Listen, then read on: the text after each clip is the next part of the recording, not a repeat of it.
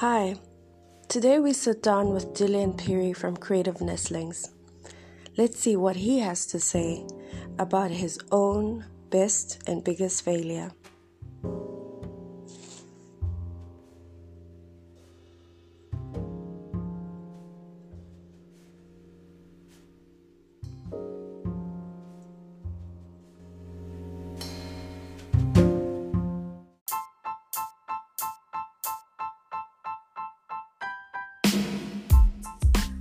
My name is Dylan Espiri. Uh, I'm a father, a sculptor, a creative entrepreneur, and um, I guess you can say sometimes a photographer and a filmmaker and all around creative. Um, currently based in Johannesburg, but originally from Zimbabwe. Great. Um, so, Dillion, I we've known each other since I don't know forever, um, since Cape Town, and you have transitioned from Cape Town to to Joburg. What has that been like for you? It, has been quite simple. Uh, it's, not as as, as as difficult. I, guess the only challenge is the quality of life in Cape Town is a bit better than the quality of life in Johannesburg the only challenge in Cape Town is that there's not that many opportunities. The table is quite small in terms of the number of people of color getting opportunities and being visible. So in Cape Town, you're most likely to be the one of the few people in the room, which sometimes can can gas you up to act like you you know how to do great work, but just that you are the only black person that they can find. Joburg is a bit different because here the demographics are a bit more mixed, more reflective of the country. So the competition is really real, and the creative industry is really real and, and really burgeoning with with people color and talent. Uh, don't challenge Joburg is that Joburg is it's a basically crab mentality. So it's um it's each other basically mentality, and so it's not necessarily great for the ecosystem. And so there's, there's little accountability in terms of the ecosystem in, in Joburg because quality of work is not necessarily seen as a necessity. It's just about doing stuff. I guess that's the difference between two cities, and also the quality of life in Joburg is a bit mixed. You know, um, depending on which area you're in. If you're in Rosebank, it's a bit different to when you're town. So it's, it's, a very interesting city. You're always discovering new things in in, in, in Johannesburg. Whereas Cape Town, it can be done within a day or two. Oh, great! I I'll tell you um, a bit later as, as, to why I wanted to have a conversation with you. But I think you touched on so many things that I've also realized as a creative and also somebody that's founded a social events company and transitioned into consulting. I wanted to ask you what has been your best and biggest failure to date? Because I remember a few months ago you going through. Uh, a moment on Twitter where you reflected on what had happened with Creative Nestlings and also what your journey had been with Creative Nestlings, trying to build it in Cape Town and having to move to Johannesburg. I think my biggest failure, I don't think there's one significant failure. I think my biggest failure has been a series of events, basically. Um, building a company like Creative Nestlings uh, and the, the biggest failure is, is I guess it's my personal management of everything basically. I haven't been the greatest conduit of, of creative nestlings, even though it has a lot of impact with, with, with thousands of people's lives. Uh, for me personally, it's just been a surmounting in debt and uh, mistakes, mistakes over mistakes. And I think the challenge has always been finding a team. I haven't been able to find a team because this is a business that is still run by me solely. Uh, yes, people have come in and out, but then I haven't been able to really maintain people. So I guess that's one of the biggest challenges and failures.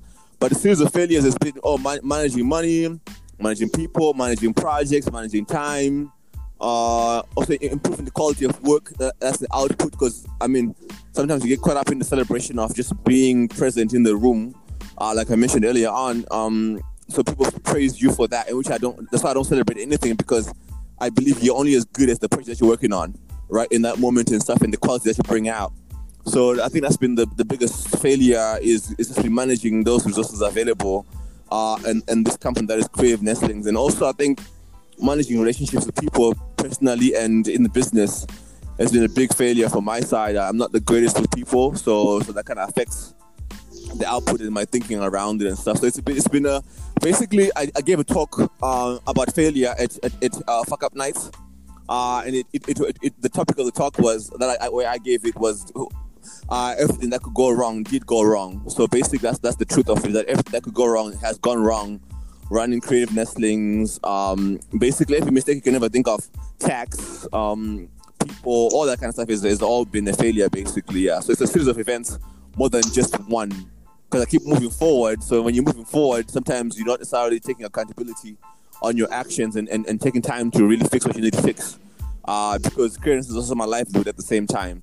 That's so important. Um, I could relate on so many levels um, in terms of relationships and the people that you encounter along the way. How long has it been now since you've been trying to, you know, um, build creative nestlings? So it's been about uh, what nine years now since 2011. Uh, wow. Uh, yeah. So so next year we're celebrating 10 years of creative nestlings. How many creatives have you directly positively impacted during this time? I, I can never take that number because I don't like owning credit for anybody. So I believe as a catalyst, your, your, your role is to get in as many people through the system as possible. So out, yes. out thousands of people have been able to interact with creativeness and get some sort of value over the last nine years. We've built spaces in both in Joburg and Cape Town uh, that are run for, uh, like JMB Hive is still running to today. So that's thousands of people also entering into that space. That's the Creativeness Project. Um, in Cape Town, also all our talks, thousands of people have attended our talks across Southern Africa. Like we've, we've, been to eight countries now with about I think 40 to 50 talks. So so so that's a lot of thousands of creatives digitally also. So I can never really give a, a number on that because we're, we're not necessarily into into the data side. We're into okay as long as we interact with one person and their their lives changed, I'm happy. Creativeness is happy. So I don't like to give a number because then it's like the politics of numbers and all that kind of stuff, which I don't like to do. I really think your program, I mean, I look at it and I feel like it's sort of an accelerator of artists and creatives who go through certain um, journeys. And when I used to try and, and understand what our role is as creatives, your model was the perfect example of that. And I think a lot of people in South Africa and in Zimbabwe and in Africa um, should take your model and replicate it because I think it's a wonderful model. But apart from that, I think what can you speak on when it comes to just the model of failure, using it as a as a recalibration tool right now where you are and and going forward? What can you speak about that? What can you add on that? I mean, firstly, like you mentioned, people people are replicating our model. There's a guy in, in Uganda now called KQ Hub. He's doing way better than I am in what I'm doing, and he replicated our model down to all the even the different partners that we used to have. He's doing that in Kenya right now, and, and, it's going super well in terms of what, what he's working on building the creative community in, in, in East Africa. In terms of uh, recalibration and, and, using failure as a tool, I, I, see failure as a tool. Number one, for self accountability and, and, the mirror, you have mm. to really look at yourself again and see, okay, what went wrong. So take time to, to, to really look at, okay, what did you do wrong? What's missing? What are the gaps? What are the opportunities and stuff? And then build from that. Because if you try and build too much into failure, you not do anything, which is something that's happened to me a couple of times over the years. I've had moments where I've walked away completely from creative nestlings for like a year or two. But people don't realize, creative nestlings is on oh, always active and digitally, but not necessarily, I'm not necessarily running it, right? So like posting on Instagram is just because I'm, I'm seeing interesting work, so I'll post it. But not necessarily I'm actually running or making money out of creative nestlings. So like from 2017 till about late last year, I wasn't really active in creative nestlings. Yes, creative nestlings was, was busy doing talks and events, but they were based on my energy, using my own money, and also I was just freelancing and consulting with another client, and and um, they they they wanted nestlings as a vehicle, but then I wasn't billing them as creative nestlings, but they were using nestlings as a, as a as a brand to latch on because there's value in it for the brand and the community around it and stuff and the creators that are benefiting from it. So we made a film, we did some research for the brand. The film comes out hopefully sometime this month, the documentary about entrepreneurship in South Africa. Also that project also for me was a failure because it didn't necessarily execute the way I wanted it to be. Sometimes failure does not necessarily mean something goes bad. Sometimes failure can be, it's not necessarily 100% what you want it to be, which something of an issue. Yeah, you try to be perfectionist, it's not a great idea. So, so that's been the challenge, I think, for me in terms of failure. And also, failure, like I said, it's a series of events. Like, for example, I, have never really had a 100% perfect project. So I see failures and some people don't see them as failure. Like, for example, our book in 2018, I see that as a failure in terms of what I was trying to achieve. The book is amazing and people like it, but it's not what I wanted. So I see that project, it's not for me. That project, I would, I would never really be like, wow, right? And also, my, all my projects are very Kanye West approach of doing things. It's always an iteration. Nothing is ever complete. you know, yeah. nothing is ever complete. I'm always editing. Like for example, we do we, we're reprinting our book this year. I'm, I'm yeah. editing the book slightly so things like that. So I'm always re re-editing every single project, and then nobody happens that some other project comes and takes over. That's when that's when the, that's when that project basically ends. so, so, so basically, that, that's how I work in terms of failure. I, I use failure as a tool to move forward. Because Yeah. my, my, my goal is okay, have I done something? Okay, great. And now my new philosophy is okay, have I done something great? Right? Yeah. Something that, that I can look at and like, wow, this is an amazing project I, I managed to achieve and it's, it's done exactly to what I wanted to be. That's my goal now is, is to try and make great work. Let's do work, because like, I've, I've- I've shown that in the last 10 years, I can do work. But now I want to do great work. Yeah. Do you think that um, you're your worst uh, enemy in terms of you, you know you critique yourself so hard, apart from anybody else who comes across you? I mean, in relation to me, I'm my worst critic. Yeah. Uh, do you think it's the same for you? Yeah, definitely. No one criticizes me, which, is, which makes me angry sometimes. That's why I don't have friends. Uh, that's why I, don't, I, I, I have peers. People around me should be my number one critics, but they tend to, tend to be like wowed by, by the simplest of things. So I avoid them as much as possible when it comes to work. I have key people around me that I know are, are gonna give me taste of my own medicine, basically, because I believe in, in tough criticism. So, for example, I have a guy, Katlego Mabai, I call him once in a while. So he told me shut down creativeness not so long ago. So that was that was painful for me. But that, that, that was fuel now to prove to myself and to him that I can do this and I can resuscitate it. I have a guy in Hong Kong, so he told me, hey, forget about all these other great ideas you have. What are you good at? Focus on that. Unfortunately, the, the, the immediate people around me are too much of fans, which is annoying. I, I, I prefer to have people around me that are super critical of me. I'm part of a program with Facebook. Inside, inside the program, you have mentors and coaches, and they're quite critical, and I like that. Because now they know how to Yeah. build big companies. They know how to scale at a big rate. That's which is what I'm looking into. I want to scale across the entire continent. So now they're giving me com- like we, we we're talking about that and we're building that now, and that's helped me a lot because I never believed in accelerator programs up until Mm. now. I find enough I've built accelerator programs for other people, but I never thought I needed one. But being part of one also has helped me look at my failures and um, my, my gaps and opportunities. I think in there, no, there's no yes men around me. There's people that actually Exactly. openly criticize me because they are they invested in what I'm doing. I believe someone, someone criticizes you, they invested in what you're doing. They're not invested at all. I think one of the takeaways that I'm going to come out of this conversation with you is that it's very important for creatives and artists to have people that are feeding them critical feedback, right? Yeah. And a lot of the art schools, and this is a conversation that I often have with artists, they have criticism classes. So when an artist or creative enters into the market, they exactly know what it is that they need Yeah. to do in order to sell their work or to, to collaborate with other partners or corporates and so on. How can then we cultivate this culture of learning from our mistakes and not necessarily seeing it as a bad episode of probably something that went wrong? Yeah. Uh, how can we cultivate that thinking amongst creatives and artists? And I'm asking you this because I think it's an important question Yeah. going dating back to the beginning of time i mean people have been trying to create so many things and they've succeeded but it took years Yeah. so please indulge me I mean, that's that's an important question. There's an interesting article I- I'll, I'll forward you by making. Yeah, so so it becomes a sickle jack basically if there's no accountability in the creative industry, right? And also it makes less money. Also, the, the same people get favored. The challenge with the creative industry, right, in, as, a, as, a, as a whole, artist, architecture, design, whatever you name it, a theater, all that kind of stuff, there's no accountability. Because now, if you try me, for example, as a creative who's mostly around visual creatives and developers and, and, and fashion designers, musicians, and all that kind of stuff, I am not seen as relevant in the theater space, right? Because I'm not a practitioner as a traditional practitioner as everyone sees it as it is. But I think that's bullshit. I think the reason why theater struggles the most, uh, sometimes in terms of making money, is because they don't want to listen to other creatives.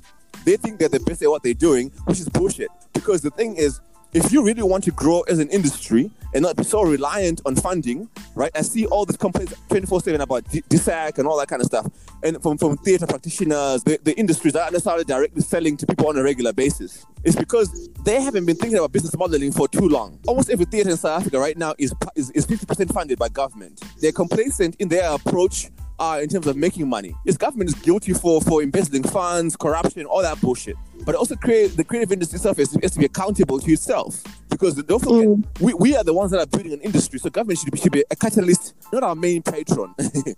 so so Yeah. the thing is, I, I think the challenge with the creative industry right now is that we're not willing to t- t- take notes from other industries because we think we're the best at what we're doing. We're good at complaining and making notes because we know how to write good English. I call bullshit on mm. every single thing that's happening right now. Is that I'm not seeing any any intersection between all these different industries to create a fund there's money available. On the one of the reasons why the government is not necessarily going to be as supportive of the creative industries right now, we don't have data. We don't even know who's doing what, who's making what, because we're now we are in our little silos, in our little corners. Okay, if I'm in theater and I'm in theater, I mean, if I'm in theater, I'm in Cape Town, I'm going to be in the theater Cape Town silo. If I'm in Joburg, I'm going to be in that. If I'm in Bloemfontein, I'm going to be in that. But the, the challenge with that is not there's not data for us to lobby with. If you look at now who's gotten the most funding in terms of um, government support in the, crisis they know how to lobby because they have the data to back it up. They can say they can tell you exactly how much the creative industry, how much the industries are making. They can tell you exactly mm. how many people is employed, how they're making money, the the, the, the, the policies around that. They know how to influence and all that kind of stuff. For example, with creative industry, whenever there's whenever there's a survey or a policy, whatever change that has to be made, how many people actually actively respond? It's only the academic creators that respond, but the day-to-day creators don't necessarily respond. So now those mistakes that we keep making keep repeating themselves over yeah, and over again definitely. we don't have the, the, the community to build on. One thing that we're doing as creative is now we're building a platform which is going to be invite all creatives, regardless yeah. of where you are on the continent, to, sub, to, to, to participate in the creative economy via this platform. That way we yeah. have data on the creative industry. So when there's a crisis yeah. again, we're able to say, oh, this is how much the creative is making, and this is how much they need support wise. Because now, if you don't, if you, don't, if you don't know how much you're making, how are we going to actively support you? If you're a photographer yeah. doesn't have a business registration, how are we going to support you? Because now you're not in the system. So there's, you're not complying. There's another layer. Yeah. So for me, I don't, I don't, like the compliance currently in terms of what's required for creatives to be registered as business. Exactly. I yeah. Bullshit. I don't think we should be registered yeah. as business. We should be registered as, as freelance creatives, as freelance exactly. artists, whatever. There should be a legislation in government that says, okay, here's how you register as a freelancer. Here's your tax. Like, here's how you pay tax for as a freelancer. Because right now, if you register as a business, you're fucked because the tax is gonna kill you. It's gonna kill you. It's the same guy as who runs a coffee shop. DSAC is trying. I think now they're trying to do it. I've seen some policy documents uh, that they're trying to amendments that they're trying to make into the act and all that kind of stuff that mm. incorporate some sort of way where creators are treated differently from traditional businesses. So now they register as a creative, as a freelancer, not necessarily as a business. Just like any other country outside of yes. borders yeah. of South Africa, because I think the constituents of creatives need an intervention that will speak to them directly. Directly. Yeah. So um, their own way of uh, directly impacting the economy will be data driven, as yeah. as you've pointed out. So yeah. kudos to you. Um, I would love for us to continue, and maybe there'll be a part two because there's so many things we need to talk about. But thank you very much for coming through and giving us the time.